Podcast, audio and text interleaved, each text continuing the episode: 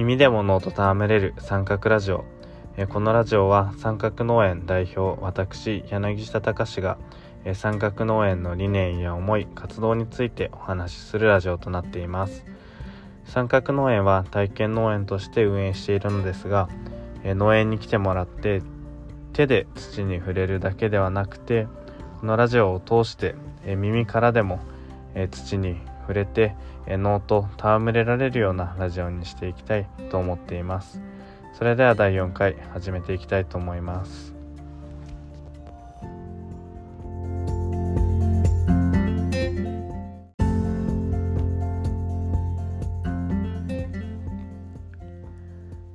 はい本日のテーマは、えー、旬の大切さと端境期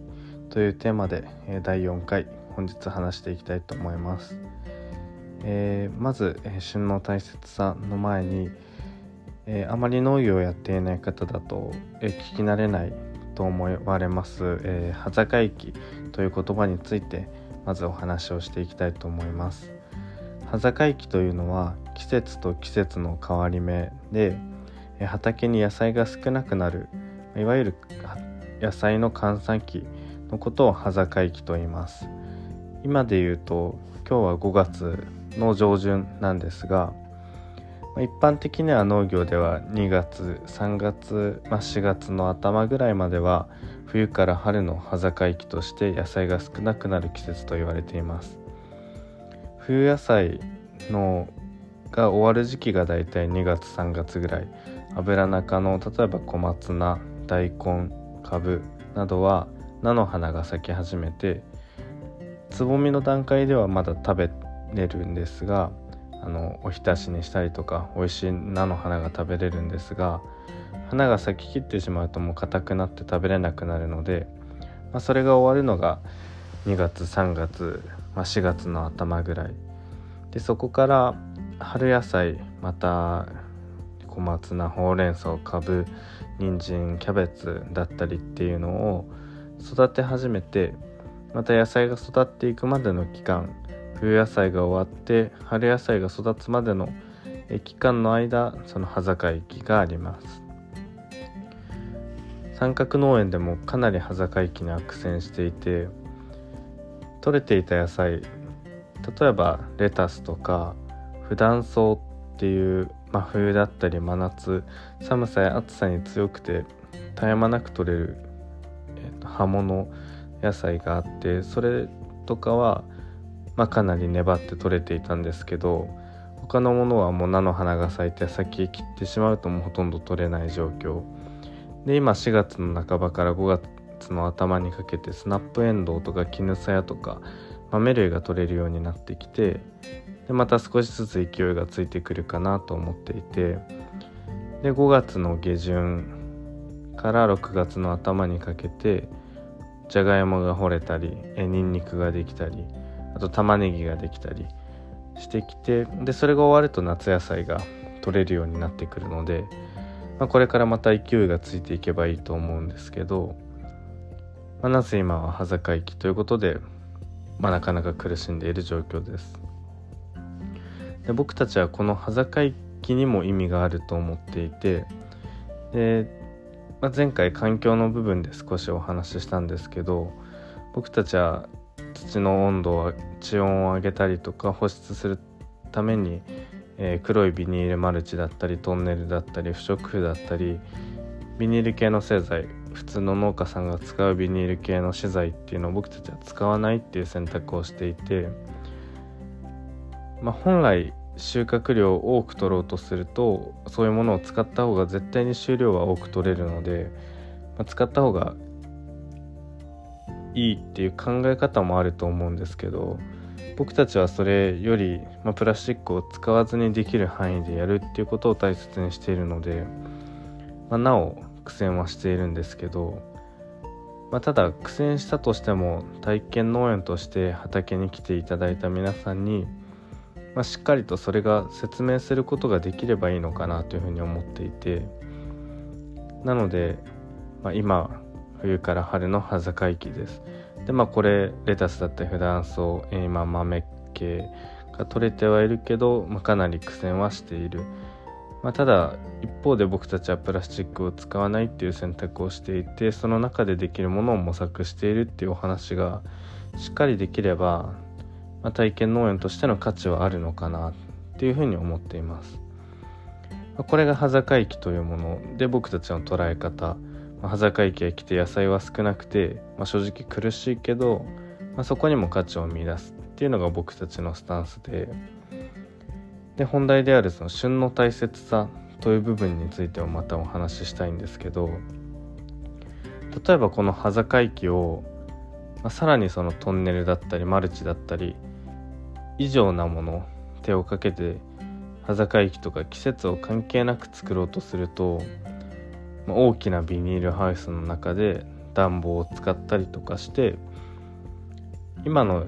日本って真冬でも夏野菜がスーパーに並んでいる光景が当たり前だと思うんですけどもうそうなってくると今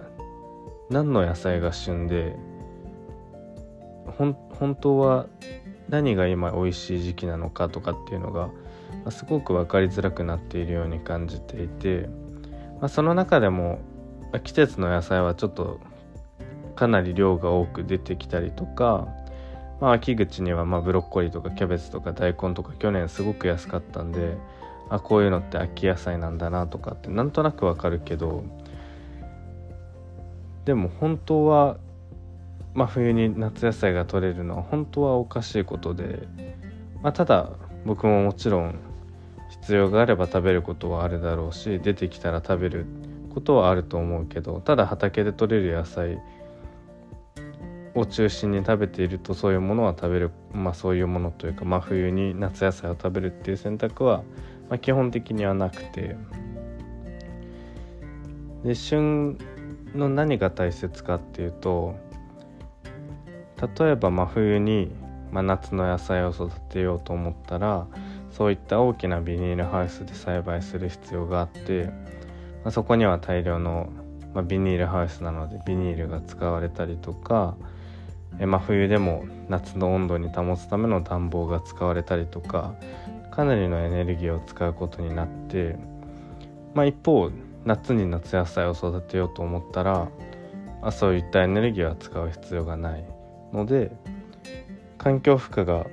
旬そうやって考えると旬の野菜を食べるということは環境負荷を減らす環境負荷が少ないものを選択しているということになってまあ、全てそういった選択をしましょうって今回言いたいわけではなくて、まあ、ただそういった現実はあって旬のものを選ぶっていうことは環境負荷も減らせるしまあ美味しかったりとかもするしっていうふうに僕は思っています。まあ、ただ、まあ、何度も言いますが何かが間違ってるとか真冬に夏のものが出てるのはおかしいって言いたいわけではなくてまあ、年中スーパーで同じものが買えるっていうのは、まあ、便利な側面もあるけれども、まあ、環境負荷っていう面で見たらもしかしたらダメージは大きいかもしれない。で選択する時には旬のものを選んだ方が環境負荷を減らしたいと思う人にとってはその方がいいんではないかなというふうに思っています。はい、えー、今回の話をまとめるとまあ野菜には旬というものがあって季節によって取れるものが違って夏には夏野菜が多く取れるで冬とか秋には秋野菜冬野菜が多く取れるけど、まあ、それらの境目には少ない時期があってでかつその少ない時期とか、あ、もっと言うと真冬とか野菜が取れない時期に、まあ、何らかの方法でどうにか野菜を育てようとした時に環境負荷はかかってしまう、まあ、なので、まあ、三角農園としては、まあ、そういった環境負荷はかけないようにとかビニールの製品を使わないようにとかっていう中でどれだけやっていけるかっていうのを模索しながら表現していく。っていうことを大切にしています。はい、第4回、えー、旬の大切さ、えー、旬と端境期というテーマについて、お話ししました。